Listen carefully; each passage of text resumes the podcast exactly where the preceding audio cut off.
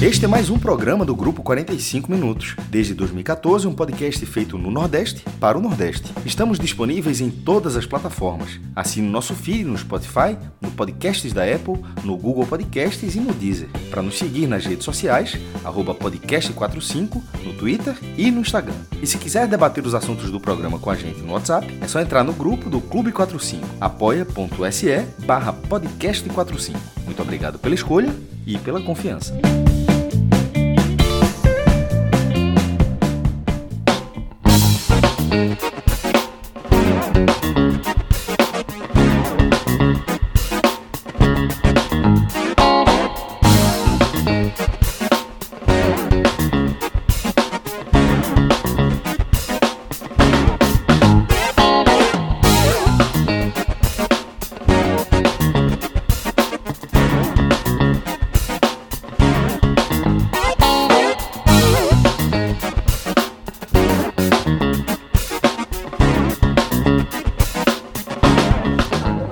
Segunda-feira, 5 de fevereiro de 2024.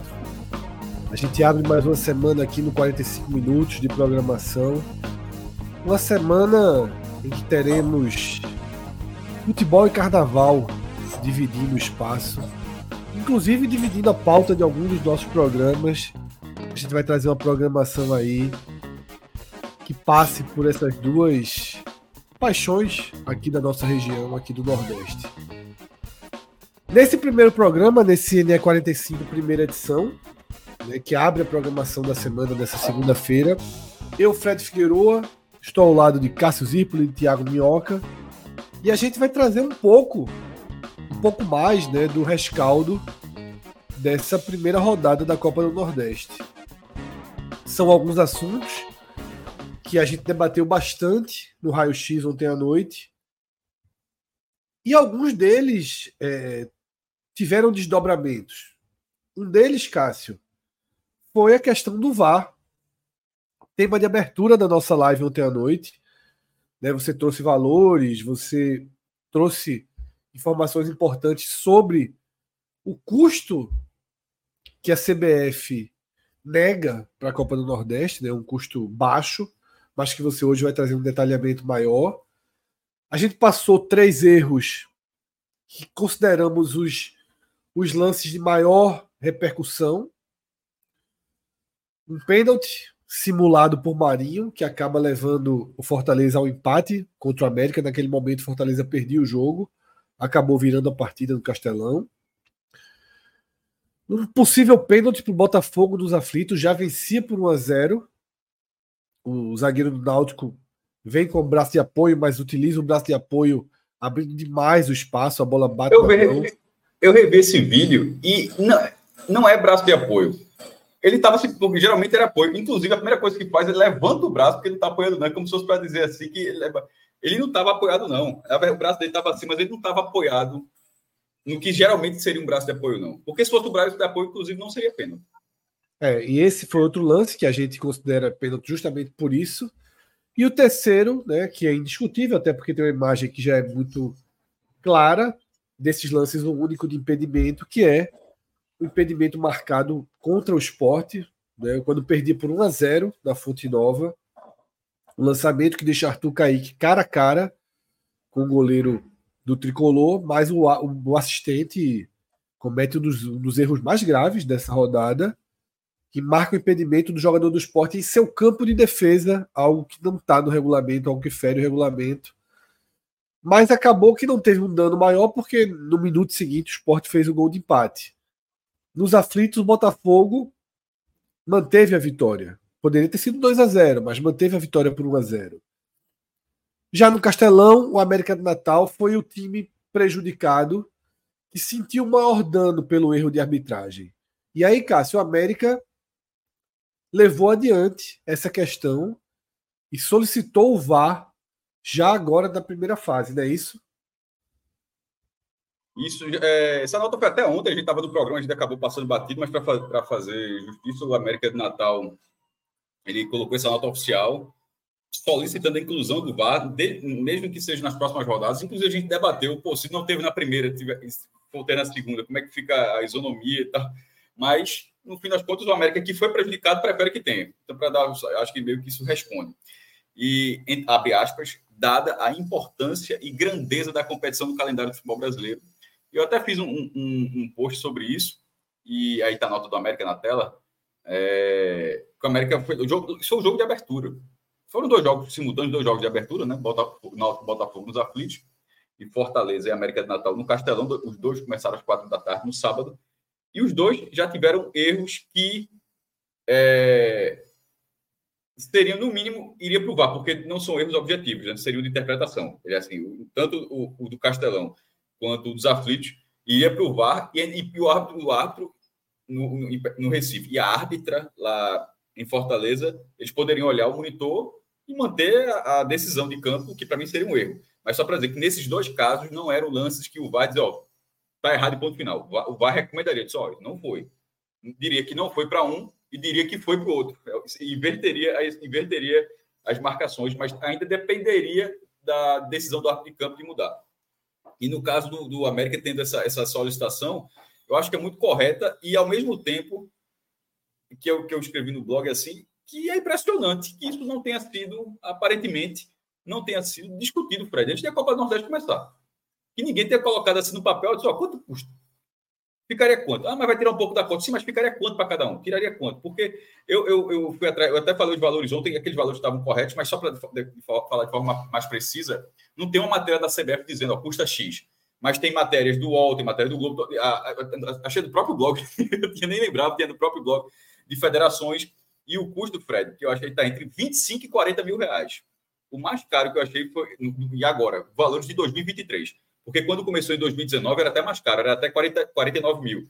Mas foi se moldando para ter um, um, valor mais acessível. O valor de 2023, o mais caro, seria de 40 mil reais.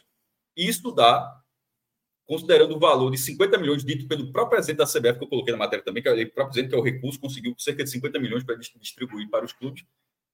2 milhões e 560 mil reais, que seria o valor mais caro possível para ter o VAR em todos os jogos na primeira fase. Lembrando que já está, o custeio já incorpora o VAR no mata-mata. A Copa Nordeste já tem mata-mata. A discussão é ter na fase de grupos, ou seja, nos 64 jogos.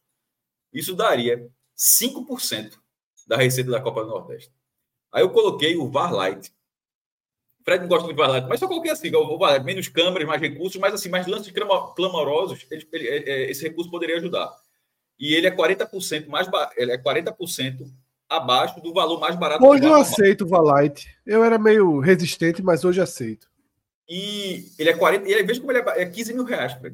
Tem até, tem até matéria de 8 mil, mas eu fiz o cálculo de 15 mil. Até eu vi uma matéria do Campeonato Goiano, que o Campeonato Goiano estava entre 8 mil e 15 mil. Eu disse, Pô, deve ser do celular. Mas eu botei o valor de 15 mil. Isso daria 960 mil reais. De forma, em termos percentuais, seria 1,9% da receita da Copa do Nordeste para ter o Varlight em todos os jogos. É, é, é, é, inacreditável. É inacreditável que não tenha. E assim, já que a América de Natal fez esse pedido para inclusão, mesmo com o campeonato andamento, eu já, já, já, já fechei com a América. Só porque eu, eu, não sou muito da linha de começar de um jeito e mudar da forma. Mas, pô, não tinha um VAR, vai ter na segunda, não teve na primeira e tal. Mas é porque é muito. Pô. É, um, é, Botafogo, as vitórias de Botafogo e Bahia não teriam mudado com, com, que, com os erros. O Botafogo poderia ter ganhado 2 a 0 e no caso do esporte, o esporte que, que o Lance sabe nem se ia sair gol para começar, mas de toda forma o esporte empatou um minuto depois. Então, assim, um minuto depois o esporte meio que já equalizou ali aquele erro uh, e, e, empatou. Agora, o do Fortaleza, o Fortaleza poderia virar de todo jeito, mas teria ficado mais difícil, o jogo já estava 29 do segundo tempo já estava 29 do segundo tempo quando tem um pênalti de empate e, a virada saiu aos 42. Então, ali, o, o jogo lá do Castelo Fortaleza América, ele muda assim, o roteiro do jogo. E, independentemente da, da. Se alguém pode até alguém achar que Marinho realmente foi tocado, não sei o quê, mas que isso fosse pelo menos analisado por falta de imagens e não a olho nu, num lance rápido, olhou, pronto, ou foi ou não foi, e, e aquilo ali praticamente decretar um resultado. O Campeonato Brasileiro da Série A tem desde de 2019 ou seja, são cinco temporadas, 19, 20, 21, 22, 23. A gente está agora, só começou em 24, mas já foram cinco temporadas com o VAR no futebol brasileiro. Tempo suficiente para todo mundo achar que qualquer competição sem VAR é um negócio assim meio amador. Tá ligado? É uma coisa, não é uma grande novidade. O negócio já tá, tá cinco anos, pô. Assim, Tem pirraia que agora já virou, já virou adolescente, nem lembra mais como é futebol sem VAR. Já tem gente assim que acompanha futebol e assim, como assim não tem VAR, pô? Tem, pô, da Premier League dele, brasileiro, como tem? Não, na Copa do Nordeste não tem. Então, considerando a competição, alguns estaduais podem não ter por falta de recurso, tudo bem. Que, que, que, eu, é, que eu tratei exatamente desse ponto. A questão da Copa do Nordeste, sobretudo, ela parte do princípio que ela tem recursos para isso. Um campeonato tem 50 milhões só de cotas, não pode não ter 2 milhões para botar nisso, não. É, em, enfim, é um, é, é, foi um primeiro fim de semana ruim nesse aspecto. Eu, eu até complementaria, sabe, Fred Cássio, com, com algo que a gente vai ver daqui a mais ou menos. É, vai lá, duas semanas, né? Menos de duas semanas ou duas semanas para ter a Copa do Brasil. Lembrando, primeira fase e segunda fase não há VAR também. Só começa a ter a partir da terceira fase né, da Copa do Brasil. E perceba, olha a quantidade de clubes que estão à mercê, né? 80 clubes vão jogar a primeira fase da Copa do Brasil sem nenhum tipo de recurso. E isso eu acho, considero muito grave, assim, porque a, não é que a, a, gente comenta aqui várias, várias vezes, né, de jogos que tem o VAR, que o árbitro não, é, o VAR não recomendou o árbitro ir, o, o árbitro não enxergou uma coisa, olhando na tela e mesmo assim ele não é convencido do, do óbvio muitas vezes. Então, a arbitragem vai, vai ter falhas, né? Não, não, é o, não é o recurso, né? Obviamente. É o ser humano que está analisando. Mas impedir que haja esse suporte para um árbitro num jogo cada vez mais dinâmico como é o futebol é, é, muito, é muito complicado. O Ferroviário, se não me engano, acho que uns três anos, foi bater uma penalidade, a bola bateu dentro, dentro do gol e a arbitragem deu que a bola não tinha entrado, porque não tinha VAR. E o, e o bandeira ali de linha não viu essa bola bater dentro. Então, já, mas já tinha VAR. Esse, esse, já existiu o VAR. Não, não tinha. Isso, isso, era a segunda fase, América Mineiro e Ferroviário. Não, não, não. Já existia o VAR, mas não tinha Ah, sim, jogo. sim. É, o VAR já tinha sido aplicado, em 2018, né? Que se não me engano foi a, o ano da aplicação. Então, assim, quando você vê a, as competições tá organizadas pela entidade, na minha avaliação, era quase que obrigatório, no mínimo, ter o VAR Light. No mínimo, no mínimo, no mínimo. A gente nem sabe como é que vai ser as transmissões da Copa do Brasil, possivelmente alguns jogos no escuro, né? Enfim, e isso complica, né? Porque isso tira um pouco a, a, a, credibilidade da competição, né? Não é que vai ser perfeito, como eu disse. Parece futebol do passado, Melca. Parece futebol do passado. Exato. E aí é tudo muito na base do que, por exemplo, eu acho que a árbitra do jogo do Castelão, ela teve uma, uma assim, ela imaginou que houve um toque.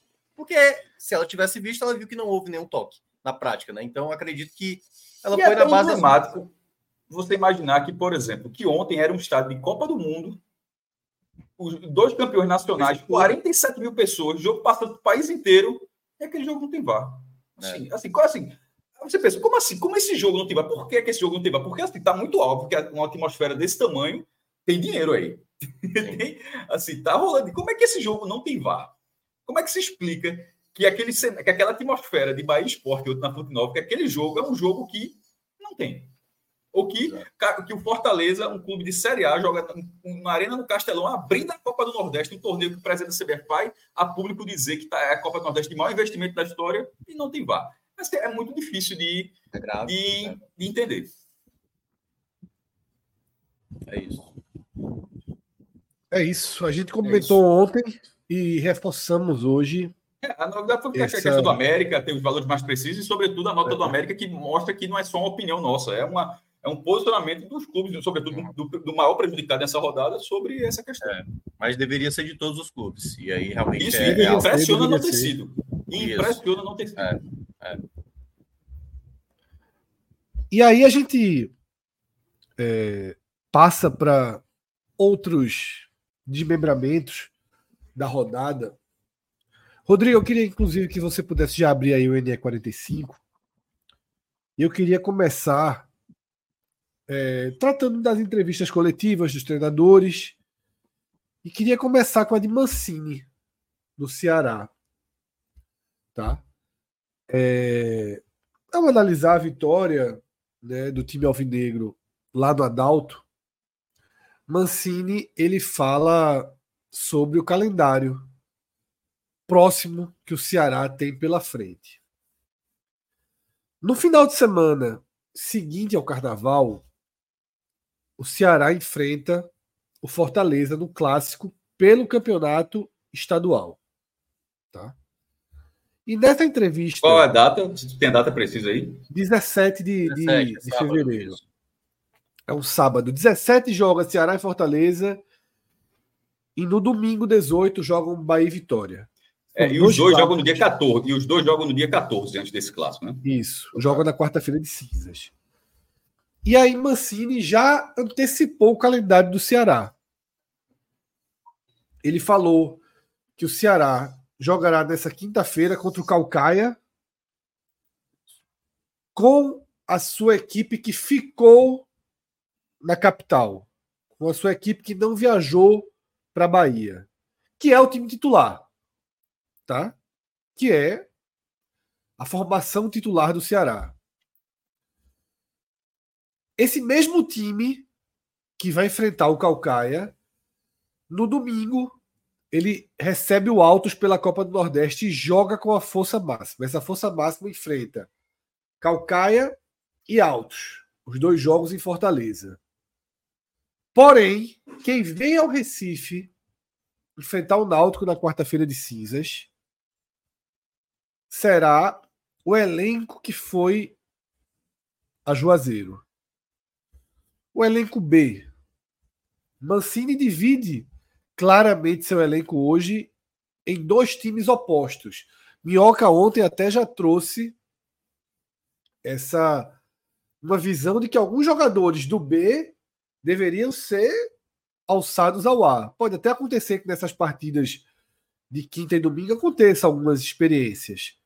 Mas como é que você avalia, Minhoca, essa decisão do treinador de, em três jogos da Copa do Nordeste, Juazeirense, Altos e Náutico. Ele só vai estar utilizando a força máxima no, contra o Altos em casa. Nas duas viagens, Mancini opta por mandar o time reserva, nesse caso, a segunda, já projetando o clássico contra o Fortaleza. É, ontem eu até mencionei essa questão né, do, do Adalto, o fato do gramado ser muito irregular. Ele tinha mencionado que poderia segurar alguns atletas.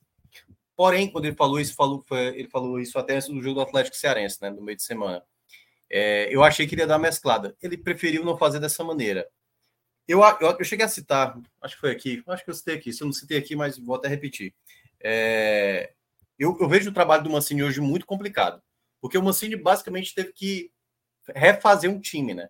O time praticamente que está entrando em campo é um time novo. Sim, pulga, Talvez Guilherme Castilho aí vai ser o outro jogador remanescente da temporada passada, mas Fernando Miguel, Raí, Matheus Bahia, Matheus Felipe, tal, o time todo que foi contratado para essa temporada. Então, eu acredito que ele não vai forçar nenhum atleta é, a ponto de ter um desgaste. Não todo no primeiro jogo, ele já não pôde contar, aliás, no segundo jogo, não pôde contar com o Matheus Felipe, que foi bem na estreia, né, o zagueiro que veio do Atlético Paranaense. Já no jogo seguinte, ele perde o Ramon ali durante a partida. Então, ele deve estar tendo um certo cuidado para não perder muitos atletas nesse começo de temporada. Só que, ao mesmo tempo, Fred, houve um empate no campeonato estadual logo na estreia contra o Maracanã.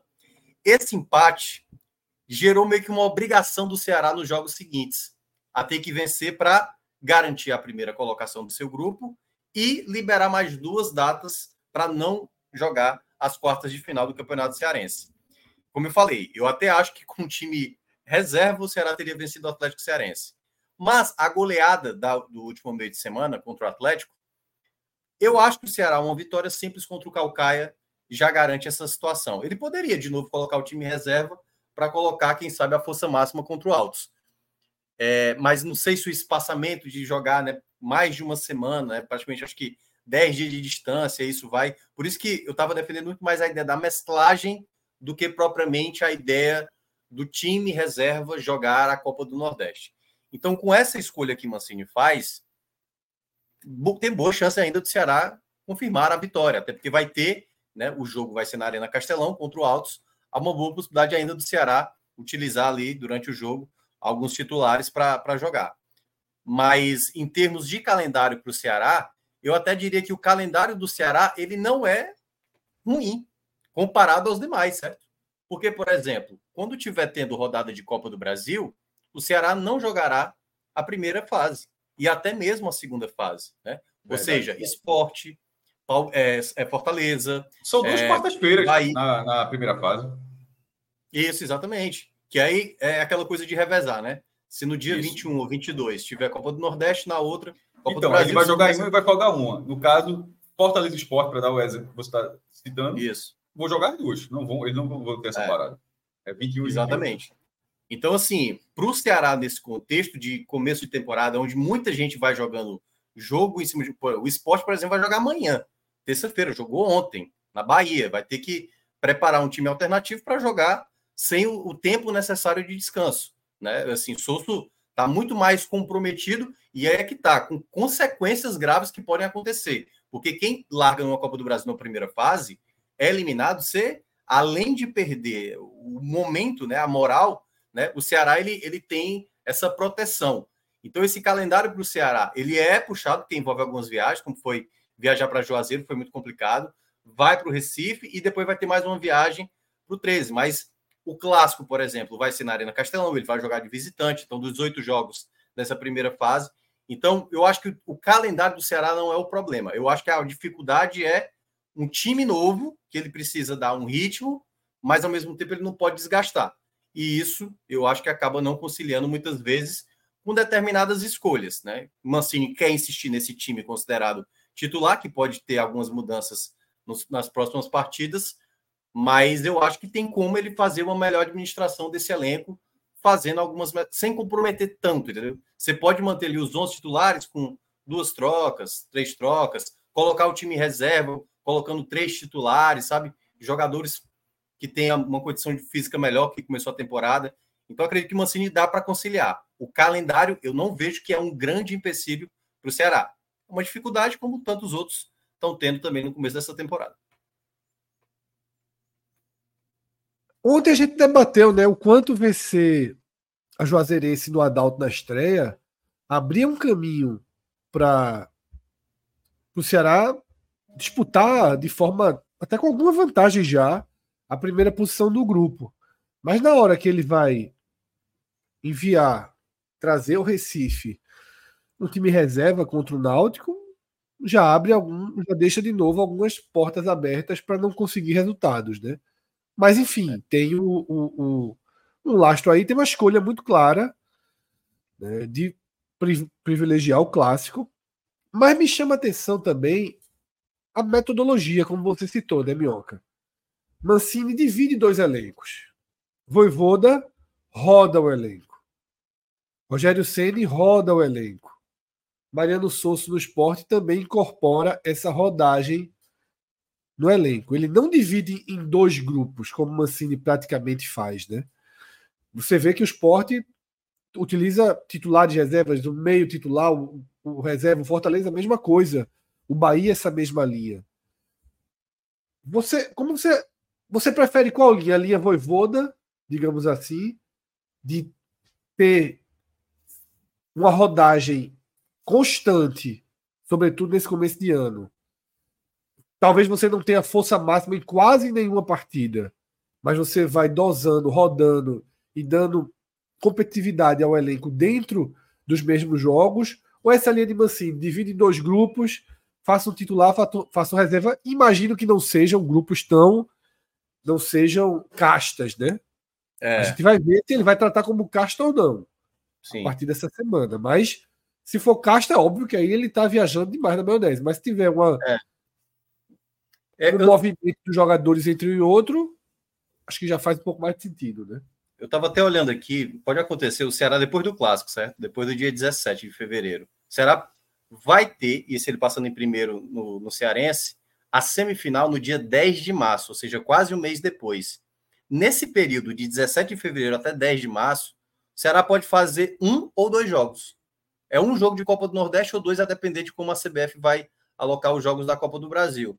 Então, eu acho, eu acho que nesse contexto que o, Mancini tem nas mãos, né, na que tem, como eu falei, eu acho muito difícil. Eu, eu vejo hoje do Nordeste o treinador que vai ter mais dificuldade para implementar em meio ao calendário, em meio, obviamente, às pressões que acontecem. O Ceará vai, vai para o seu segundo ano de Série B e a pressão, obviamente, aumenta. Por exemplo, esse jogo do clássico, por exemplo, poderia ser um jogo que você não deveria dar tanta importância assim. Mas é o clássico. Assim, aqui a galera do Poupa, cearense, a galera não poupa aqui. Ninguém abre para ninguém. Então, Ceará e Fortaleza. O Fortaleza até fez isso no primeiro clássico do ano passado, né? Que o Ceará vence o primeiro clássico. E isso foi gerado como.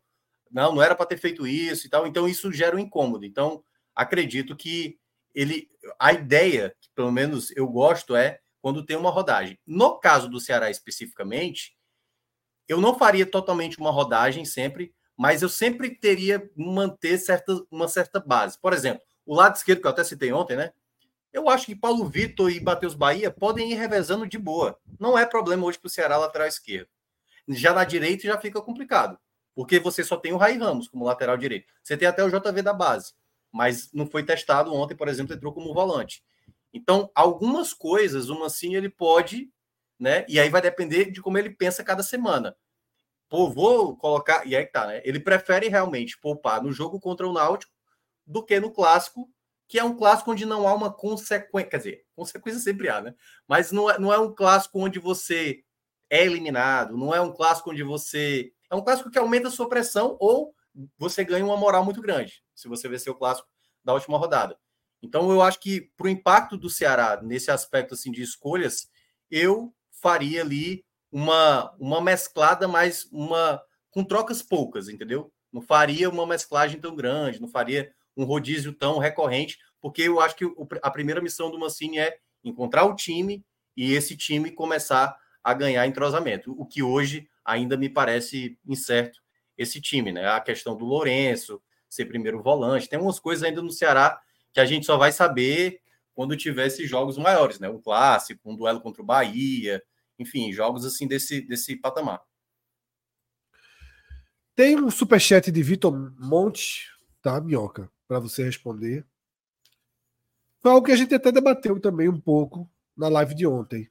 Como está a confiança da torcida do Ceará em relação ao trabalho de Mancini? Pelo termômetro que vejo nas redes sociais, o clima é de incerteza. Eu vou até introduzir um pouco a minha visão, Minhoca, que eu acho que está tudo muito precipitado, porque são pouquíssimos jogos da temporada, né? São três jogos no estadual e o jogo de ontem contra o Juazeirense. Uhum. Né, contra o Juazeirense. Então, é, é, é, o objeto de análise é mínimo até aqui, né? É, porque também tem o um efeito comparativo, né? E aí, é sacanagem, pô, comparar com Fortaleza hoje. Um time, um clube que manteve 95% do seu elenco do ano anterior, que tem muito mais investimento, jogadores de mais qualidade. Isso sim, o, o, torcedor do Ceará, eu, eu não sei se é esse o motivo, entendeu? Eu tô, falando do torcedor impaciente. Se é por conta disso, o Ceará ganha o jogo, e aí o Fortaleza vai lá e goleia e tudo mais, né? Então, eu acho que depois da goleada do Atlético Cearense, foi, começou a se aceitar mais essa questão do Mancini. Mas talvez se não tivesse ganhado do, da Juazeirense, poderia haver uma crítica agora, entendeu? Por que que poupou? É, não era para ter mandado o time em reserva, era para ter mandado pelo menos alguns titulares e tal como deu tudo certo na semana, né? Goleia o Atlético Cearense e ainda consegue o resultado fora de casa na estreia da Copa do Nordeste, eu acho que aliviou um pouco mais a situação. Mas antes do jogo do Atlético Cearense, dava para ver, na minha bolha, né? Dava para ver críticas, assim, Mancini sendo mencionado. Mas eu acho que tem algumas escolhas ainda de Mancini, por exemplo, o fato de Lourenço ser um volante, sabe? Eu acho que nem é, é o desempenho do Lourenço, acho que muita gente tem até gostado do desempenho do Lourenço, mas é cara, isso aqui vai dar certo. E assim, essa forma, esse meio de campo aqui com Lourenço Mugni Recalde, essa é a formação ideal, entendeu? É, insistir sempre em Janderson, assim, o cara não tá aproveitando as oportunidades, como no jogo contra o Atlético Cearense, colocar Janderson, não colocar, quem sabe, Saulo Mineiro, que poderia ser uma peça mais interessante. Então, algumas coisas, uma assim, ainda não, não deixou totalmente satisfeito. Por exemplo, Fernando Miguel, eu acho que vai ser uma questão daqui a pouco. Se já não for agora, né? Porque deu para ver a repercussão após o bom jogo do Richard de ontem, né? Pelo menos duas defesas importantes. Eu acho que a turma, sim. Bastou Fernando Miguel cometer uma falha, o pessoal vai querer que o Richard assuma a meta. E isso vai cair muito na escolha do, do, do Mancini, que tem, assim, uma alta confiança no Fernando Miguel, né? Trabalhou muito tempo no Vitória, tendo o Fernando Miguel como um, do, um dos principais nomes né, do elenco, enfim, líder, capitão e tudo mais. E então, assim, eu vejo que o Mancini, ele, ele não tem. Se eu fosse colocar aquele termômetro, né, do 0 a 100, eu diria que ele está ali com 58% de aprovação nesse momento. Nada muito. Não está chovendo, não está maravilha, não está péssimo, porque eu acho que esses dois resultados ajudaram muito ele, né? Assim, em termos de desempenho. E eu acho exagero, como você bem falou, muito exagero de, da torcida cobrar assim um alto desempenho ou cobrar uma, uma tranquilidade para um contexto de trabalho que está muito no início, com muitos jogadores é, recém-contratados. Eu acho que ele ainda está tateando o elenco. Algumas escolhas que ele está fazendo, eu não concordo. Mas, cara, eu poderia estar tá lá escolhendo certas coisas e Mancini estaria aqui dizendo que não concorda com certas escolhas minhas. Então, eu acho uma, uma situação difícil para ele, mas nesse contexto, não acho que é. Ah, se perder o clássico para o Fortaleza, se perde para o Náutico, sabe? Uma semana assim que você perde para o Náutico e perde para o Fortaleza, já manda Mancini embora, como eu já vi alguns outros desse tipo. Eu acho muito precipitado o Ceará, até porque o Ceará não pode cometer as falhas dos últimos anos, que é tira um treinador, não se sabe que vai colocar, o cara nem participou do processo de montagem. Então, eu manteria Mancini no mínimo, no mínimo, no mínimo, até a final do estadual. Então, assim, teria que ser algo totalmente desastroso, perder o vestiário para me fechar esse ciclo do Mancini, pelo menos nesse início de temporada. Eu manteria até a, o final do estadual, porque não, não vejo motivos para uma demissão. E as demissões já seguem acontecendo, né? Eu estava aqui passando pelo ENE45, a gente tem demissão de Leandro Senna no Asa, você tem demissão de Mastrilho Veiga né, no Cordino. A Impasse CSA já trocou treinador. A impaciência ela é gigantesca, né? O Retrô trocou treinador aqui no, no, Recife, né? A impaciência é muito, muito grande nesse começo de ano. Exatamente, ferroviário. Agora, para os times que têm um calendário ultra reduzido, ok, faz até algum sentido. Você já está ali no meio, você já está com, com. Você já está entrando na sua primeira reta final do ano, né? Por incrível que pareça, mas esse é o nosso calendário. Nos outros times que tem um planejamento que visa novembro e dezembro, você tem que ter um pouco mais de convicção do trabalho que é feito, tá? Eu queria seguir lendo algumas coletivas relacionadas aos jogos da primeira rodada, tá? Rodrigo, pode trazer na, na tela né, a matéria do dia 45 com a coletiva de Rogério Ceni, que pelo menos nas, na, nos trechos da matéria do dia 45 é uma coletiva muito muito tranquila, muito superficial até eu diria. Pode ser um pouquinho, Rodrigo, para a gente lendo junto aqui, tá? algumas declarações de Rogério, tá? Eu destaco essa primeira, né? Eu acho que em matéria de quantidade, há muito tempo não se via um jogo assim, um jogo de equipes grandes. O goleiro fez muitas defesas, muitas finalizações no gol. Bola na trave, chutes que passaram perto. Acho que a gente poderia ser um pouco mais objetivo. Talvez tenha faltado um pouco de capricho para definir o jogo mais cedo. Aí o jogo vai ficando mais apertado. Em uma bola, o adversário escapa. Mas tivemos o controle as melhores chances. Uma pena não definir antes. Mas também foi legal ver a festa da torcida com gol no final. É preciso ter mais objetivo e definir os jogos mais cedos, porque o desgaste é muito grande. Cássio, como você avalia essa, essa leitura correta, né? Muito direta, muito, como eu falei, né? Muito simples. Eu, eu, discordo, eu discordo só de um ponto, mas, é, mas eu, eu entendo que da forma como ele fala, é, é para resumir, que assim, cede um empate numa escapada. É, é para não ser tão, tão Caxias, ele está querendo dizer assim, que é o time que chegou pouco, o time que chegou uma vez e empatou.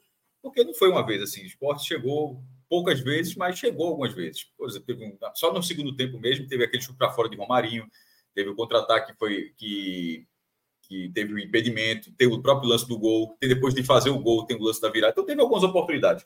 Mas é, eu entendo perfeitamente o que ele quis dizer, que são poucas oportunidades ao longo de 45 minutos, e é o que a gente falou na live ontem, o Bahia, a gente ia falar do 10, mas acho que 10 foi até exagero. Acho que o Bahia ficou 5 minutos sem criar uma, uma, uma chance, pelo menos razoável. Assim, foi, foi um volume de, de, de, de finalizações, de oportunidades enorme.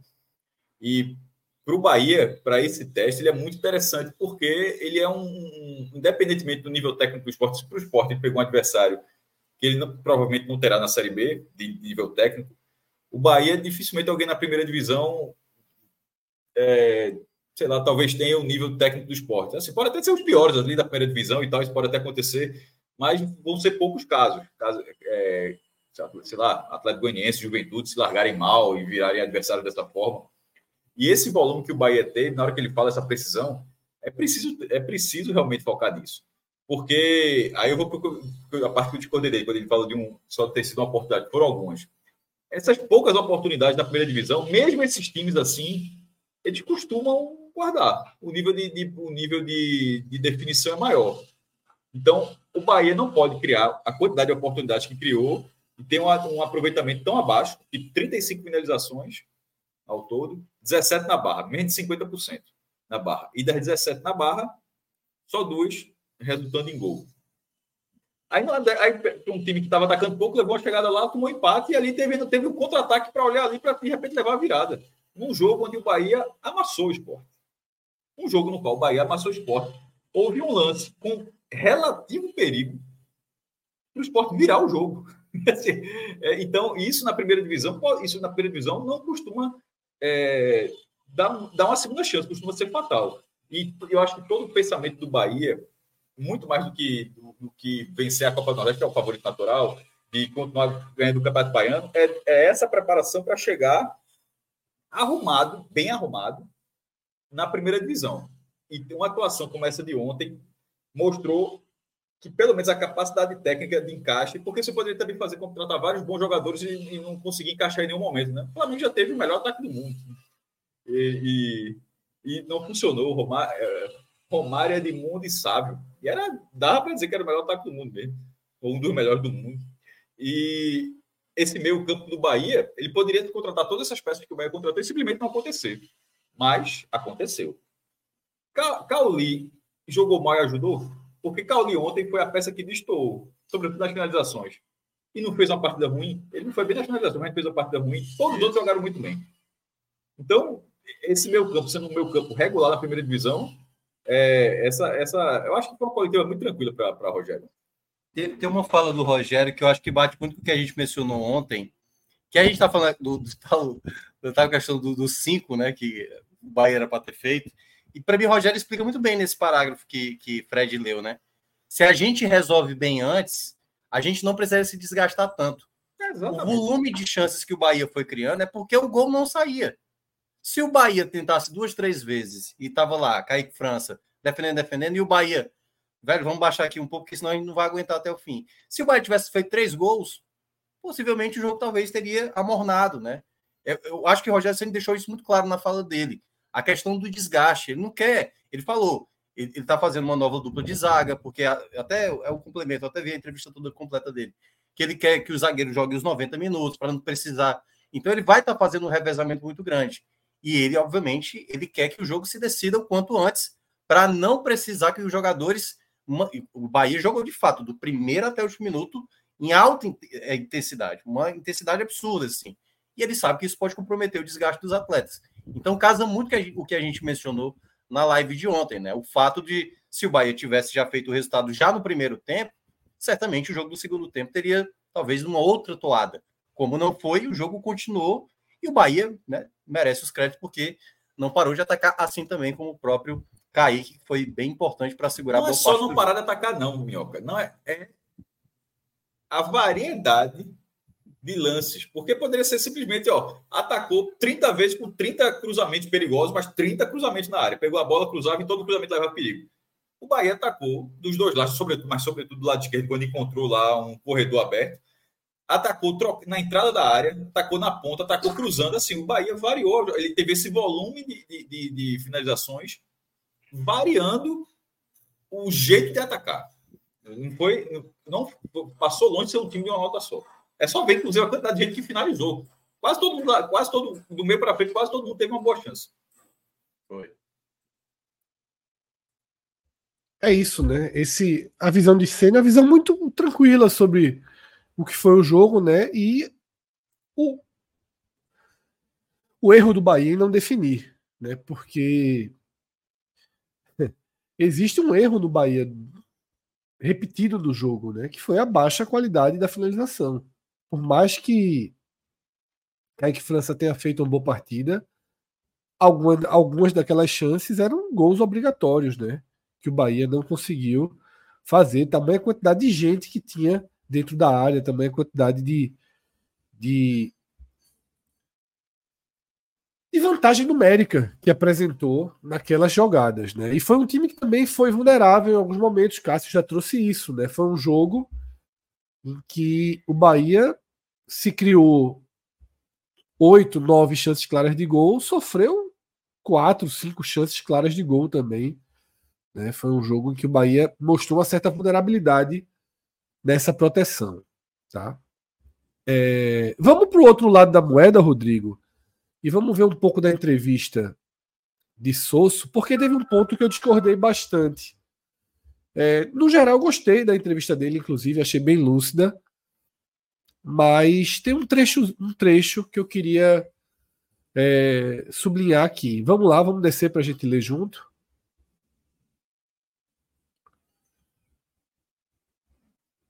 Rodrigo, desce um pouquinho para a gente ler junto a, a, a entrevista. tá? É... Na primeira metade, o Bahia jogou com controle e domínio. E no primeiro gol, a equipe não fechou o meio, deixou muitas janelas para o Bahia jogar. Trocamos o esquema na segunda metade. Trocamos o esquema na segunda metade e acredito, e acredito que equiparamos as ações. O esporte jogou em um bloco médio-baixo. Não foi o jogo que eu pensei para essa tarde. Ponto. Um outro trecho é um golpe essa derrota, pelos, pelo, pela significância que tem o adversário. Eu divido com vocês, com a torcida, a tristeza de perder um jogo como esse. Ainda mais uma derrota que se deu na última jogada. Isso é muito agressivo para nós. Mas o jogo deixa o ensinamento, ainda que incômodo. Tá? Dessa visão dele, eu discordo bastante tá? que no segundo tempo a troca do esquema resultou numa equiparação entre Esporte e Bahia. Eu acho que isso simplesmente não aconteceu. Tá? Eu acho que a troca dos dois volantes, Felipe e Fábio, por Ítalo e Fabinho, nada alterou a quantidade de, de chances que o Bahia criava. A prevalência total do sistema ofensivo do Bahia sobre o sistema defensivo do esporte. Mudou um pouco porque talvez Ítalo chegue mais, esteja mais presente, né, para fazer uma disputa mais física ali da bola, mas ao mesmo tempo, ele, Fabinho, Filipinho erraram muito a saída de bola. Felipe e Fábio erraram muito menos. Então, no segundo tempo, o esporte passou a dar mais a bola ao Bahia. Ainda no seu campo defensivo. Foram mais erros de saída de bola. É, a questão é que não houve contrapartida, porque a saída de bola naturalmente seria pior com a entrada, não, não exatamente com o Fabinho, mas com a entrada de Ítalo, seria naturalmente pior. A questão é que a marcação não melhorou, então acabou continuando a marcação ruim, né, Fred? E sem a saída de bola, mas assim, a, a, a marcação ela foi frouxa o jogo inteiro e trocou foi, o ruim foi. pelo pior. Mas nesse caso o treinador não tinha como saber, não tinha como saber que a marcação ficaria não melhoraria um centímetro. Pô. E aí, do que ele tinha no banco, do que ele tinha, do que ele tinha no banco, do que ele tinha no banco. Não tinha o que fazer, não tinha muito o que fazer. Do que ele tinha no, não, do que ele tinha no banco, ele tinha que fazer, porque se ele não tivesse colocado no Ítalo no jogo do jeito que estava no primeiro tempo, todo mundo fala, como é que não colocou Ítalo? Ele tinha uma peça que poderia fazer a função. Ele não, se ele não tivesse Sim. utilizado o jogador no banco, ele estaria ele tá levando pau. Como é que não botou Ítalo? Porque não, tá, mas o que eu estou dizendo é assim, depois daquela primeira substituição dele no primeiro tempo, quando ele tira o Pedro Vilhena, Vilhena e coloca Zé Roberto, ele melhorou só a qualidade do esporte com a bola. Mas não ajustou problemas de marcação que o esporte tinha. Inclusive, e eu destaco isso hoje, não foi tão destacado ontem, de Romarinho aproximando com o Filipinho. Né? Romarinho foi um jogador que não ajudou a marcação como poderia. O que eu acho determinante, o que eu discordo dessa visão dele sobre o segundo tempo é que, para mim, as coisas começaram a se equiparar no segundo tempo, mas aí não foi a entrada de Ítalo e Fabinho, e sim a saída de Tassiano, a saída de Everton Ribeiro, depois de Cauli. Né? Quando o Bahia desmonta o seu quarteto e coloca um centroavante, coloca Ademir, aí as coisas deram uma tranquilizada para o esporte. Tá? As chances, uma atrás da outra pelo meio, pararam de acontecer. Né? O Bahia, eu falei, passou a jogar de forma mais clássica, né? com, a, com a bola sendo aberta, cruzamento na área, ficou mais fácil né? parar, parar segurar um pouco esse ataque. O esporte fez isso até com alguma eficiência até os minutos finais, quando né, os dois laterais né, tiveram cãibra e, e aí a, o Bahia conseguiu apertar ali na, já nos acréscimos, e inclusive na sequência de cruzamentos saiu o gol. Tá? Então foi muito mais determinante a mudança do Bahia, a perda de intensidade gerada pela mudança do Bahia, perfil de jogador, tá? Não por acaso ele montou esse quarteto que gera uma capacidade de envolvimento e penetração na área muito grande, tá? Na hora que substitui, você não tem outros quatro com o mesmo perfil. Você muda a sua forma de jogar e aí você vai para um time mais clássico. Tá? Então foi dessa forma. É, é, gostei da, da linha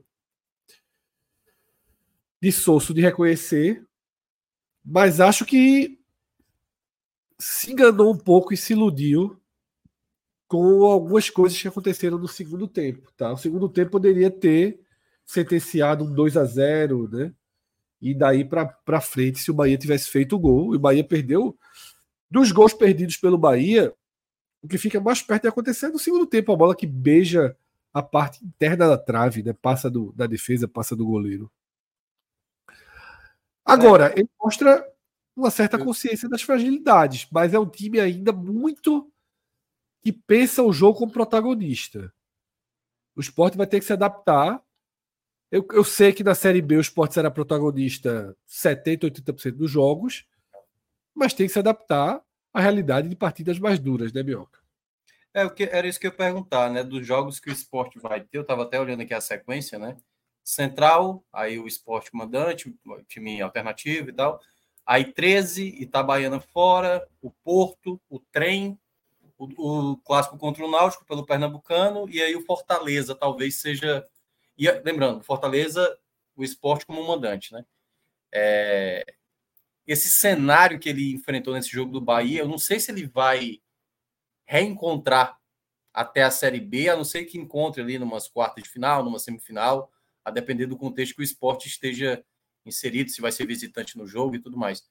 Então, assim, é, esse teste vai ter que ser também nos jogos onde ele vai ter o predomínio. Por exemplo, contra o Itabaiana, é. jogo fora de casa, Talvez o Itabaiana tenha mais a bola. Como ele vai conseguir muitas vezes fazer um sistema defensivo com jogadores que consigam, é, enfim, fechar espaços, dificulte um jogo para o adversário, porque ontem, tudo bem, a qualidade do Bahia, né, a gente sabe, mas nem sempre isso vai prevalecer. O goleiro ser o principal nome da partida.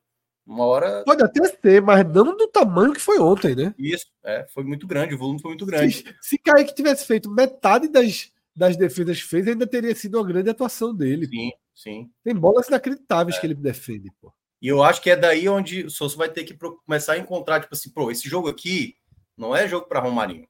Romarinho não vai entregar aquilo que eu preciso. Preciso de proteção. Talvez eu vou para uma outra característica. E aí, às vezes, não jogadores mais técnicos do time possam ser escolhidos. E até agora a gente não viu ele passar essa segurança né, nessa questão do sistema defensivo, que eu acho que é um, um ponto que o Souza vai ter que trabalhar, porque na Série B vão ter jogos de, desse cenário. Né, jogar não, contra o é, tem, é, é o que eu falei, 70%, 80% dos jogos não são desse cenário, mas virão alguns. É. E você tem que ter muito cuidado para que algumas partidas não se tornem armadilhas como foi a do Retrô. Porque um excesso de espaço atrás transformou um jogo de dificuldade moderada e uma partida infernal para o esporte. Foi. Porque, ao contrário do que aconteceu ontem, o goleiro não conseguiu fazer os milagres. Levou e o esporte tudo, deu espaço e foi levando, sendo envolvido pelo retrô por excesso de espaço. Levava um gol, queria fazer o um empate imediatamente. Era um chute no gol. teve essa postura, tá? E ontem teve essa postura. O esporte leva 1 a 0 A postura imediata do esporte é partir para cima. É. Até, até consegue uma bola na trave, cria uma outra chance. Mas, repito, o esporte criou as chances deles e se manteve no jogo o jogo inteiro porque o Bahia não fazia o gol. Eu, eu, é o que eu falo, eu poderia criticar muito mais o treinador se o Sport tivesse levado 2 a 0 3 a 0 e ele não tivesse mudado. Mas ele jogou o tempo inteiro numa espécie de lógica arriscadíssima que o jogo permitia. O Bahia chegava, não fazia o gol. O Bahia chegava, não fazia o gol. O Bahia chegava, não fazia o gol. O Sport chegava. O Bahia chegava, não fazia o gol. O Bahia chegava, não fazia o gol. O Bahia chegava, não fazia o gol. O Sport chegava. Numa, numa composição 3 a 1 aí, 3 para 1, 4 para 1, o Sport chegava, como eu falei ontem, chegava muito mais do que chegou contra o Santa Cruz. Né, o Sport, nessas últimas partidas, demonstrou um poder de criação maior. Agora, não dá para saber se aquilo que aconteceu contra o Retrô tá resolvido. A sensação depois de ontem é que não tá. É que não tá. Ah, beleza, o Bahia, por ser forte, por ter os jogadores que tem, criou 35 chances. Mas se o Itabaiana criar 6, 5, é muito, pô. Se o 13, sexta-feira, tiver 5 chances, 6 chances, é muito. Tá? Então, essa resposta ainda vai ter que vir. Tá? Essa resposta vai ter que vir porque o sistema defensivo ele está muito vulnerável e não está muito vulnerável só por causa dos zagueiros, só por causa dos volantes. Então, isso é, é bem, bem importante dividir e entender a diferença dos jogos. Tá? Sosso ficou meio surpreso, digamos assim, por ser vaiado ganhando partidas. E, pô, a pressão aqui é muito forte e tal. Só que na Copa do Nordeste é diferente. Tá? Copa do Nordeste é diferente. Se ele trouxesse o empate ontem, ia ser super celebrado. Eu, eu, se ele ganhar do 13, se ele ganhar do 13 jogando mal, não vai ser vaiado. É. Mas se ele ganhar do Maguari jogando mal no Pernambucano, ele vai ser vaiado. Ele tem que entender é. um pouco dinâmicas de competição. A discordância desse ponto é é, é porque você está falando como se ele fosse uma ilha. Como se, não, como se não houvesse ninguém no clube que pudesse falar, ó, esse jogo vale mais do que aquele.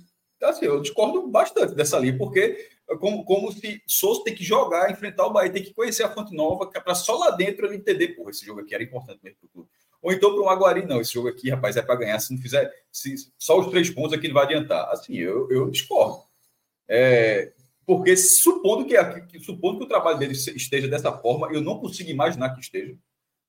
É assim, é inacreditável que a direção do futebol não conduz. Então, eu, eu acredito que ele pode, pode fazer a condução do jeito. Eu estou gostando do trabalho de Souza nesse, momento. Essa rodagem dele que eu estou gostando disso tudo.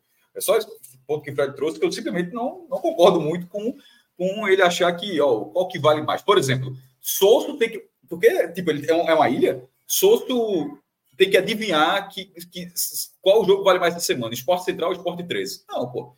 Tem todo. Certamente, tanto não é assim que o esporte se preparou para o jogo do Bahia e botou o time reserva contra o Flamengo de Arco Verde. Tanto pelo nível, pelo gramado do Lacerdão, quanto pelo nível do Flamengo de Arco Verde, que é o lanterna do campeonato, pela falta de preparação, mas ali o esporte olhou e disse: ó, os principais vão jogar o outro jogo. Então, é, essa, essa, essa falta Mas de. Mas Pedro Vilhena, pelo que jogou contra o Flamengo, foi alçado a titular. Não só contra o Flamengo, foram dois jogos seguidos, tanto, inclusive tanto Pedro Vilhena quanto Pedro Outro... Lima. E aí é uma característica do treinador de o cara joga. Você mesmo disse, você mesmo disse ontem, o cara joga bem, o cara ganha posição. Então, assim, o cara tá lá, assim, se o cara for muito bem, na verdade, o cara ganha posição, ele não faz questão de tirar o titular, de mudar no primeiro tempo, que tem toda essa rodagem. Agora, e, e essa parte é ótima. A questão é só, é, eu estou focando só na percepção do tamanho do jogo. Primeiro, não é um menino. Segundo, ele não é uma ilha. Ele, é, ele, tem, uma, ele tem uma comissão técnica, ele tem pessoas, ele tem diretores de futebol, tem jogadores de convivência do clube. Está aprendendo a falar português, ou seja, está tá, tá, tá falando, está ouvindo, e de saber, ó, esse jogo agora. Essa semana, o que é mais importante dessa semana? Não, não tem como não. Eu, eu acho que mas, é, mas eu acho, Cássio, que assim. É eu acho que foi o Voivoda no ano passado, quando até ganhou do Santos, né? Quando o Santos foi rebaixado. Na, na, na coletiva dele, ele menciona isso.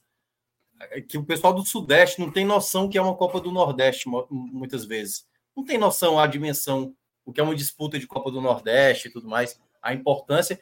E eu acho que para um treinador argentino, entender esse contexto de estadual, sabe? De ganhar sem convencer. Mas só se ele for uma ilha. Mas é isso que eu tô falando, a mesma coisa. Só se ele for, só se ele for incomunicável. Não, perfeito, se ele for perfeito. inacessível, se ele for inacessível, realmente não tem como. Mas tendo a direção de futebol, tendo um clube que o cerca, é impossível que ele não saiba a importância. Ah, não tem é. como. Porque Paiva, Paiva passou por algo parecido no passado, né? Paiva, às vezes, achava cara, ruim. o, cara, o cara simplesmente era fechado para tudo ali, né? Treinador, é, treinador do Bahia da é, Mas assim, eu acho que Souto, nesse aspecto, ele talvez ele estranhe, assim, é uma coisa incomum, talvez até tenham falado para ele, mas ele tá vendo isso na prática, né? Tipo assim, é, realmente é meio bizarro aqui, porque eu ganho ele, o jogo e. Ele é um cara que, se, que busca informações.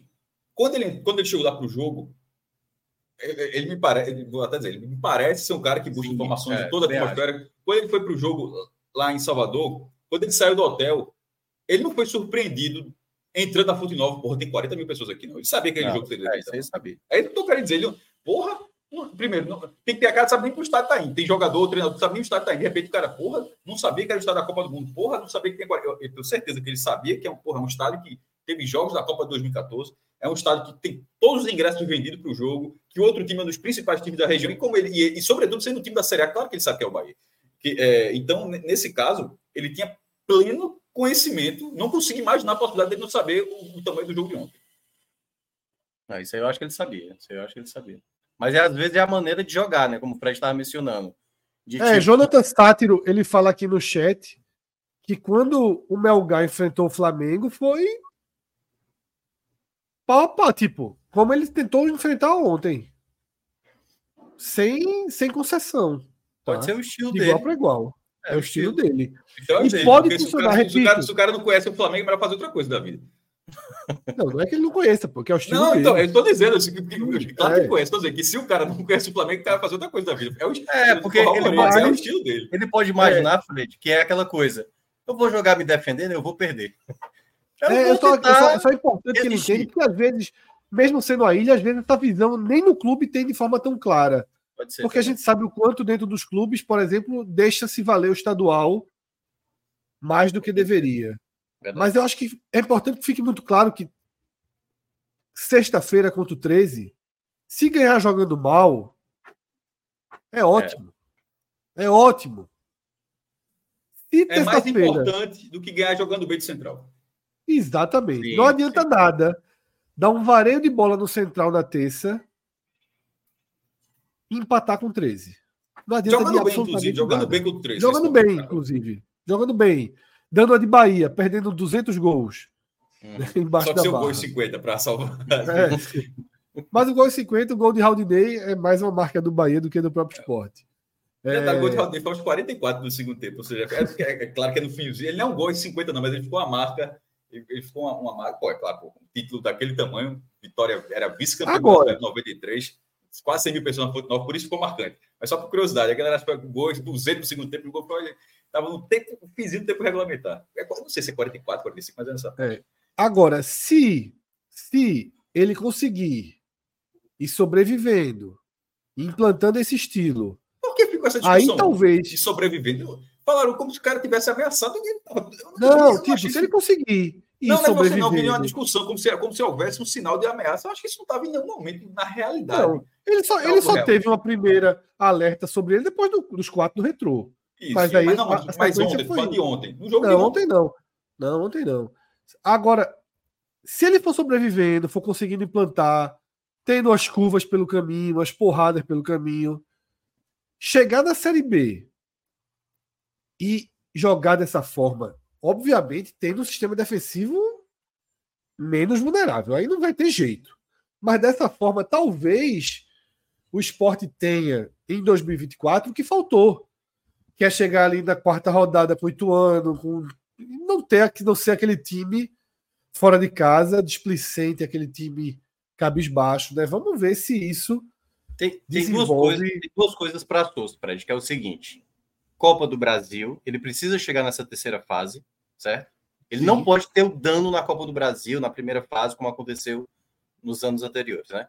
É, e ele precisa se classificar, obviamente. Se ele se classifica em terceiro do grupo, ele perde o mando nas quartas de final, isso vai gerar um mas não a ponto de demissão e tudo mais. Ele, ele não, ele vai precisar ganhar esse jogo das quartas, né? Isso, exatamente. mas, assim, o objetivo do esporte nesse primeiro semestre. Terminar entre os dois primeiros do seu grupo, que aí é, digamos, é o, é o melhor cenário para a sua, se possível, em primeiro, né? E ainda, no caso, chegar numa terceira fase de Copa do Perfeito. Brasil. Passar. Pronto. E aí. Mioca, se o ah, esporte for é, eliminado da Copa é do Nordeste. O objetivo do esporte de forma oficial, assim, o esporte não ter divulgado o seu orçamento, é justamente é, isso. É, ganhar, é chegar na terceira fase da Copa do Brasil e ser pelo menos semifinalista da Copa. É. Seu objetivo é, é, é porque a semifinal. Se o esporte é, cair na Copa do Nordeste é. para Fortaleza ou Bahia, o esporte cai sem nenhum é. problema. É porque a, a, as quartas de final, né, vai acontecer, eu acho que já começando já a Série B, né? Então a gente precisa até ver como é que vai ser. Mas é, é até começar a Série B, assim, o chaveamento da Copa do Brasil, a melhor coisa que teve para Sosso, assim, foi. É só não se perder, assim, né, fazer uma partida ruim, fazer escolhas erradas. Mas olha até trem, lá. É aquela coisa. É ir ali no, no trilho sem desviar da situação. Minhoca, só como informação para dar certinho com o que eu estava falando, eu achei aqui. Os objetivos do esporte, traçados pelo orçamento do esporte. É, o acesso como quarto lugar da Série B, isso é o mínimo, né? Assim, pode conseguir melhor, mas ser pelo menos quarto lugar na Série B, chegar na terceira fase da Copa do Brasil, semifinal da Copa do Nordeste e final do Pernambucano. É, isso são as metas econômicas. É, a, a, meta a, a, meta esportiva, que meta, porque assim, a econômica é considerando as cotas, né, que tem que ter pelo menos a cota da semifinal da Copa do Nordeste. Uhum. Nas metas esportivas, a única diferença seria ser pelo menos finalista da Copa do Nordeste. É, e, a, e, pela lógica de ter sido nos últimos dois anos, né? Ou seja, você não vai colocar como a meta algo abaixo do que você já vem fazendo. É, é mais ou menos uhum. essa lógica. É isso, tá? E o trem tá querendo vir pro Nordeste, né? Eu li as notícias aí. Olha o trem. Piui, olha o trem. Tem que ajudar de Piui, pô. É, é Piui. Né? Isso é. Esse Rodrigo Isso é um absurdo. Assim. A, a, a CBF, já que o Fred trouxe isso para a pauta, falar também que eu escrevi no Twitter trazer, e trazer para cá também. Aquele negócio, é falar, é falar dos outros times, é em algum momento o, seu, o time que você gosta pode ser prejudicado, pode ser beneficiado, mas você tem que seguir, você tem que tentar seguir um padrão. Assim, eu acho um absurdo em qualquer situação. Seria, porque, primeiro ponto, se o jogo seria em João Pessoa, seria bom para o esporte? Seria excelente. Porra, seria assim, excepcional. É, em vez de jogar no zerão, pode ser um jogo com chuva, campo pesado, uma viagem desgastante seria. O cara vai de ônibus aqui, pô. A gente, eu estou com o Fred Celso, a gente vai. Aí o Rodrigo também vai para João Pessoa, uma hora e meia tá lá, de, de carro. É. Imagina quando leite, deitado, dormindo. Então, assim, seria ótimo. Mas não interessa se seria ótimo. Para o campeonato, isso é bizarro, pô. Isso é assim. E, eu, eu, vou, eu, vou, até falar uma coisa que eu nem tinha pensado, mas eu, eu absorvi e, e, e absorvi para minha opinião. É a Copa, do, a Copa do Brasil de 2024, essa edição não tem o Santos no cenário nacional, porque tem, e dentro do cenário Pernambuco não tem o Naldo Santa Cruz. É, mas, sobretudo, o Santos, Santos já foi campeão em 2010, um dos maiores nomes do, do, futebol do mundo, faz falta a Copa do Brasil, mas não conseguiu a vaga no campo. Mas ele, ele não consegue a vaga no campo num torneio no qual o time que joga uma partida sai do norte para jogar, jogar em João Pessoa. Assim, esse time não estava querendo jogar a Copa do Brasil, pô tem em tese um jogo e não tá jogando. Tipo, é um jogo no Amapá. Isso é tipo, absurdo, não é, não é 19 rodadas e o cara vendeu um dia. De forma absoluta. É um jogo e o cara sai lá de Macapá para João Pessoa. Primeiro, já recebeu a cota. Esse, esse time, Fred, esse time está bancado. Todos os, os, oito, são 92 clubes, 12 largou na terceira fase e 8 na, na, na primeira fase. Aí esses, esses 8, não, 80. Aí esses 80 viram 40 na segunda, 20 na terceira, se junto com os 12, aí faz 32 times. Né?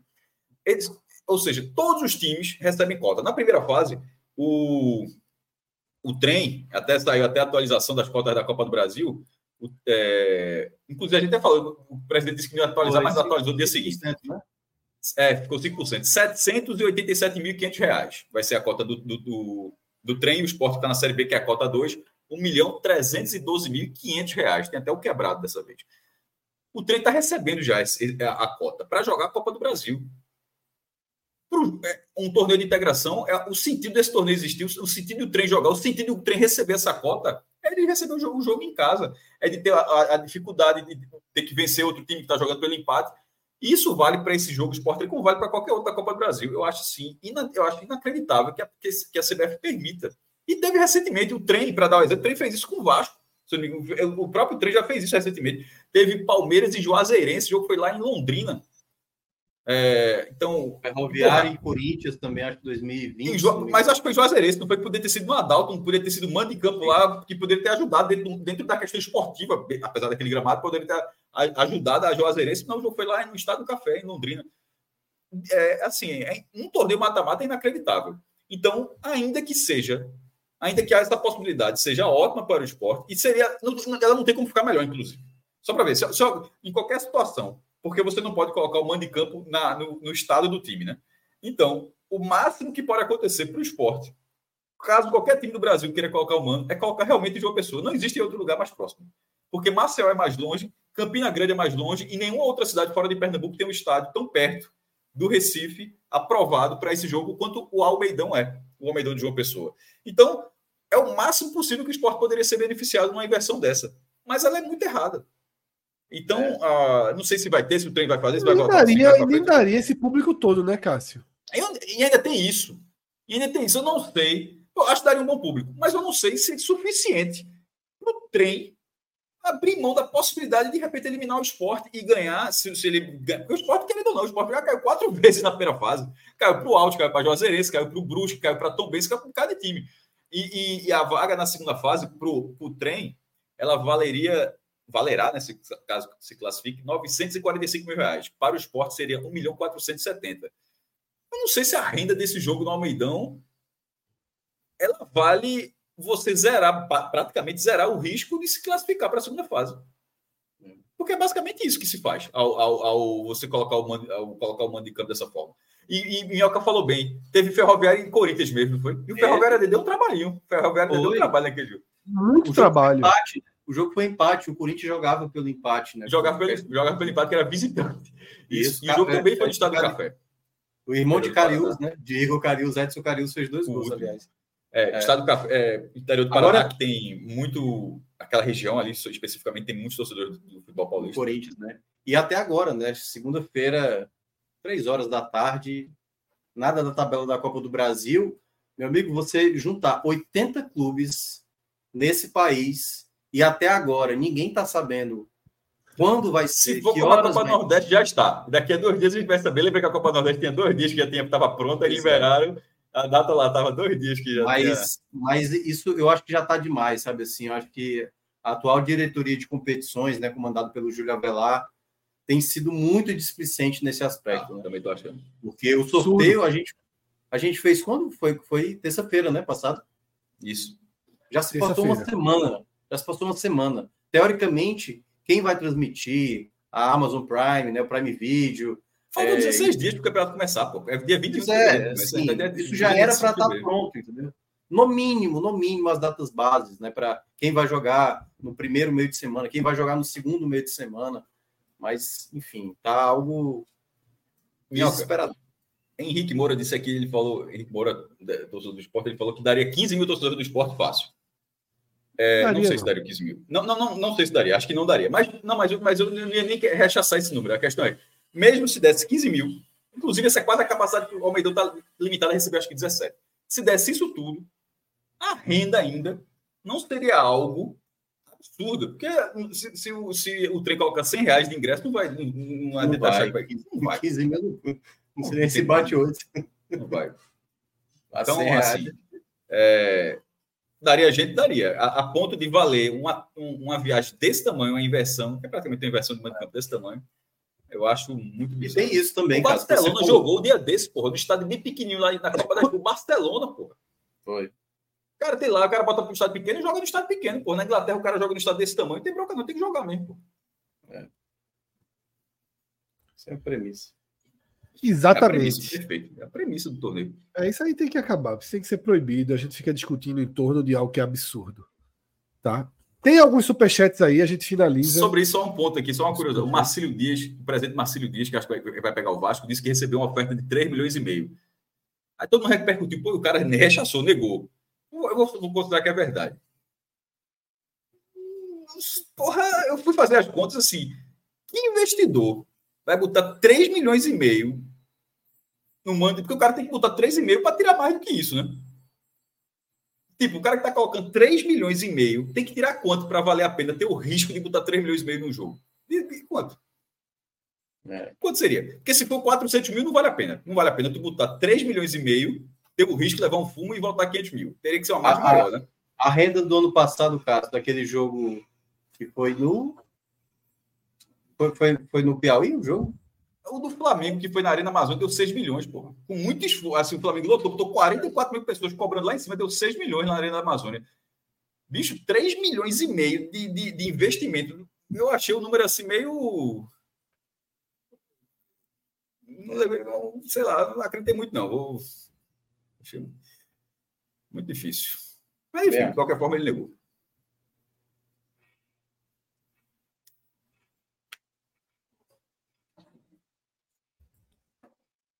Vitor Monte, né, falando ainda ali relacionado ao esporte. Fred, um jogo desse numa Serrinha ou no Conto Pereira, os dois cenários de Série B, não seria uma performance ok? É, repito, aqui eu vou, vou dizer o que eu falei. Que jogo? Não, a forma de jogar do esporte contra o Bahia. Ah, tá. É... Se o esporte chegar na Serrinha ou no Conto Pereira e fornecer 10, eu não vou dizer 35, fornecer 10 grandes chances. Também não foram 35 grandes chances, mas fornecer 7, 8 grandes chances. Foram pelo menos 10. A gente, contou, a gente contou ontem. Foram 10 grandes é. chances. Se fornecer, então, se fornecer 7 ou 8. Duas traves e as seis defesas, pelo menos. Se fornecer 7 ou 8 ao Goiás e ao Curitiba, é muito, pô. É muito. muito. Tá? Tem que diminuir essa quantidade de chances oferecidas, porque senão fica impraticável. Não dá para jogar todo mundo com todos os jogos levando gol, fazendo, tentando. Vamos, veja só. Isso pode ser possível, mas tendo a evolução do sistema defensivo. Com a atual vulnerabilidade, é impraticável. O Retrô ensinou isso ao esporte, mais do que o Bahia. E numa dessa, Kaique França recebe uma sondagem. É. É melhor, é melhor até ficar assim, tipo, aparece aqui, aparece ali. Série B, eu, eu costumo falar que jogador de Série B não pode se destacar muito, não. Tem que se destacar ali, depois dar uma sumida, aparece outro jogo, aparece outro jogador, e a turma fica mais exposta. Né? Vamos lá, outro superchat.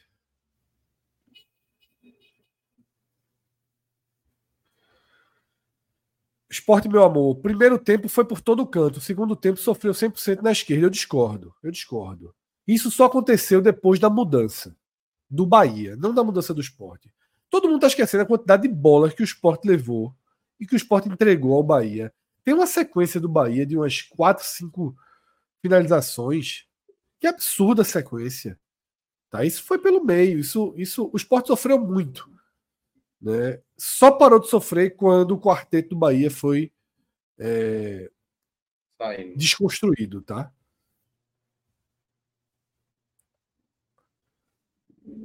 Mais algum superchat? Acho que não, né, Rodrigo? Acho que são esses três mesmo. É, Luiz Henrique fala assim: o jogo de ontem foi mais sobre as qualidades do Bahia do que sobre os defeitos do esporte. Concordo. Mas o jogo contra o Retrô teve esse mesmo problema de, de facilidade de bola passando pela intermediária do esporte. Tá? Então, tem uma repetição ali do que aconteceu contra o Retrô que deixa uma certa uma certa dúvida tá, sobre. Mas é claro que a capacidade de desenvolvimento do Bahia pesou e muito, né? Até porque o esporte, em tese, ontem estaria um pouco mais precavido, tinha jogadores é, para tentar conter melhor do que naquele dia contra o Retrô, mas o problema se repetiu. Chegou mais um superchat aí de Vitor. Rodrigão, joga na tela, por favor. Sei que não está na pauta, mas já vi na sequência que o Tibuzinho vai ter nos próximos jogos hostil. É, o Qual a é sequência de- do Náutico? é Porto, quarta-feira, né? É, Domingo, Maranhão fora de casa. Na quarta-feira. Quarta-feira na quarta-feira de de cinza, cinza, o Ceará reserva, já anunciado. Ceará. É. Retrô no dia 18, ou seja, daqui a dois domingos, né? Passando esse no outro. Esporte, o clássico contra o esporte, Vitória fora. Aí depois o River dentro de casa e depois o esporte de novo. Dentro, mais ou menos, da. da...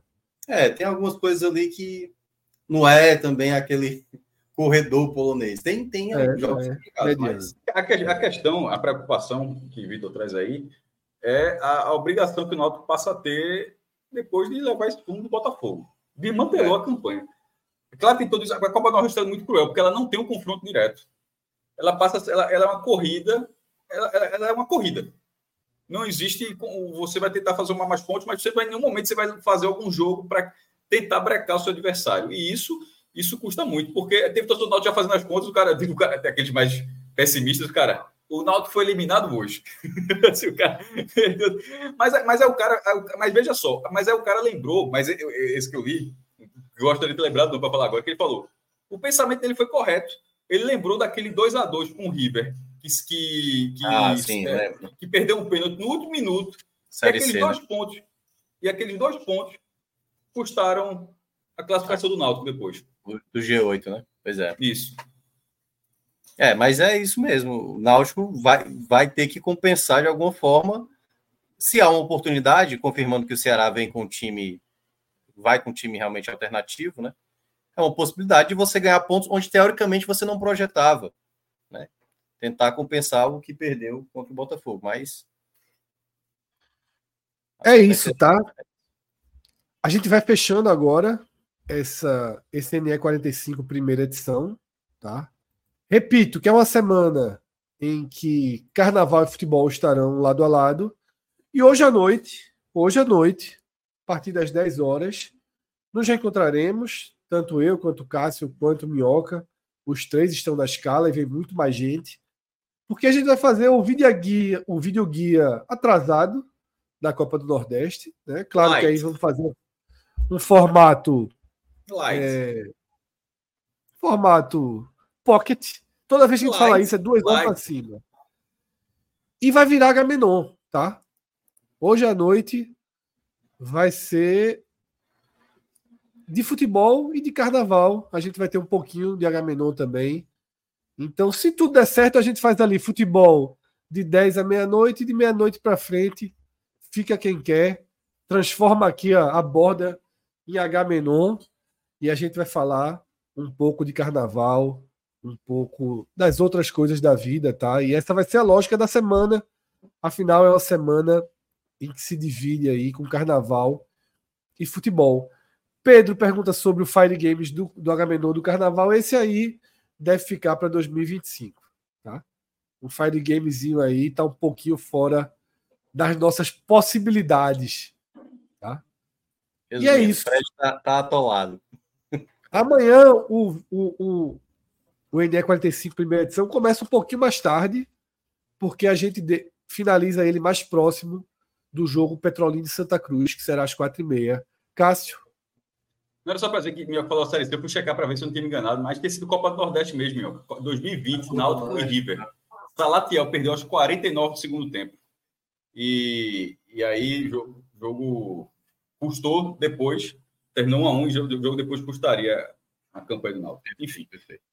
É a mesma coisa esse do Botafogo. Esse, a, Náutico, a campanha, eh, essa tabela do Náutico foi ruim, mas é pela sequência na frente. E sobre a programação, meu amigo, tem que tem que fazer aí, bicho, uma cópia. Não, hoje, hoje- a gente foi até bem, pô. Uma hora e vinte só de live. Se fosse exato. Ontem, Você- Mi- Minhoca, teve pré-jogo, Não, ontem- react, ontem- ontem pós, esse. Meu irmão, Parabéns. olhar para olhar para esta câmera aqui é a coisa que eu tenho mais feito na minha vida. Aqui, ó. Essa coisa aqui, ó. Eu falei ontem, eu falei, não, Mais qualquer outra coisa, mais beber água, qualquer outra coisa, é olhar para essa câmera aí. Porque quando eu vi a escala, né, do, da live da noite, eu falei assim, não, não- Fred e Cássio vão largar, né? Não tem como. Tá, tá morto, né? Mais de quatro horas ao vivo aí, perdeu o time, e não vão entrar, né? Eu e Cássio, a gente que só grava quando ganha, vê, vê que maldade. é Foda. Eu e Cássio a gente só folga quarta-feira, tá? Hoje e amanhã teremos eu e Cássio aqui na programação. Aí quarta-feira a turma larga, aquela super quarta. Isso tá falando da noite, né? É, à noite. Ou do mercado. Tá falando do. Não, é à noite, é à noite. Eu te Não, mandei uma mensagem que tu não respondeu ainda. Eu te mandei uma mensagem, tu, tu, tu, tu leu. Eu respondi, pô. Veja só, você tá, você tá, Cássio, full time hoje e amanhã. Full time. É por- Só que aí depois tu larga. Quarta e Então, quinta. Hoje, mas tu mas, é porque amanhã tu não tinha colocado na segunda, tu colocou na primeira do mercado. Já tava. No, mer- no mercado, não da noite. Tu tava no mercado e não tava à noite, agora tu tá nos dois. Então, Meu amigo Fred tem sempre nada, razão. Meu amigo Fred tem sempre razão. Mas aí troca. Mas em tese, Cássio, a gente folga completo quarta e quinta, viu? Isso. E Quarta e sexta-feira- quinta não sexta-feira só veremos. com- Se o esporte sim, só com apanhar ponto. de central, se o esporte de central, não é por isso que a gente vai desaparecer quarta e quinta. Estamos avisando previamente, tá? Porém, se ganhar do 13, é por isso que aparecerá na sexta. Exatamente. Sexta, se perder do 13, tem a prerrogativa Não, do carnaval. aí é, meu irmão, é Ludmilla e Priscila Senna. Aí é Marcos Zé, TV Nova Nordeste, 22.1 e vamos ver, eu vejo o carnaval pela TV. E aí acompanha pela televisão. Aquele abraço, até mais tarde, Minhoca, até mais tarde, Cássio, até mais Um abraço, tarde. mais de 400 pessoas que tiveram aqui, tá? Hoje, acabou não- ontem, tinha 500, 540 ainda, Fred. Lembrando quando É. acabou? É Então é isso, Valeu. tá? É isso. Deixe as Valeu, curtidas, se inscreva no canal. Chegamos a 25 mil inscritos, então a gente agradece aí, celebra Um quarto esse da passo. E sexta-feira, como o Luan Vitor bem lembrou aí, tendência de arena, viu? Vamos na contramão do carnaval e vamos para São Lourenço É assistir esse Sport 13. Procurar aperreio longe de casa. Valeu. Aquele abraço, galera. Tchau, tchau.